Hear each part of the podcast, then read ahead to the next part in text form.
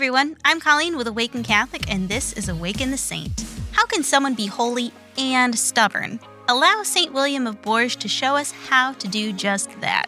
Born in France in 1155, William was raised by his pious uncle, who taught young William how to live simply.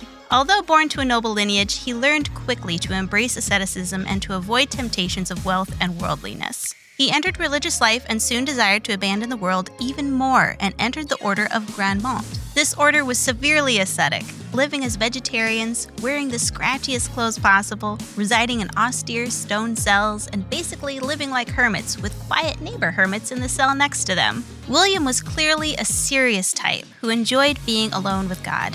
In fact, he enjoyed it so much that he was constantly found in front of the Blessed Sacrament, just hanging out with Jesus. What more could an introverted hermit want? Unfortunately, his peace and solitude was threatened when the church at Bourges elected him to be their archbishop. He declined, of course. It took two orders from his superiors to finally get him to obey. The last order came from the Pope himself. Talk about a stubborn fellow. He ended up obeying like the good saint he was and fell into his position with humble obedience.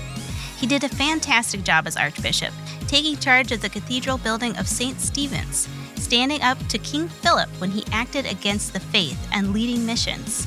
He died while praying on his knees on the night before he was about to leave for a mission in southern France. His last will and testament requested to be buried in his hair shirt and ashes. This holy man was absolutely infatuated with God. The world held no sway over him. He just wanted to be with Jesus. While living in a stone cell and wearing a hair shirt sounds terrible, to him that was just one more way he could feel closer to Christ. We all have different levels of attachment to this world. How can we challenge ourselves this week to let go of the world a little inch at a time? Maybe it's to fast from something like meat twice a week. Or perhaps it's spending a holy hour with Jesus. Or maybe dedicating your morning commute to offering up a rosary. These little steps will lead us to deeper communion with Christ. It can be difficult to even desire holiness when we are so inundated by the world's riches and comforts, especially in our country where life is generally safe and food and hot showers live at our fingertips. We aren't challenged naturally in the ways that make us remember this world is not all that it's cracked up to be. Let's pray for hearts that learn to desire heaven above our earthly home and for an obedience to where God leads us in this life. St. Williams of Bourges, pray for us.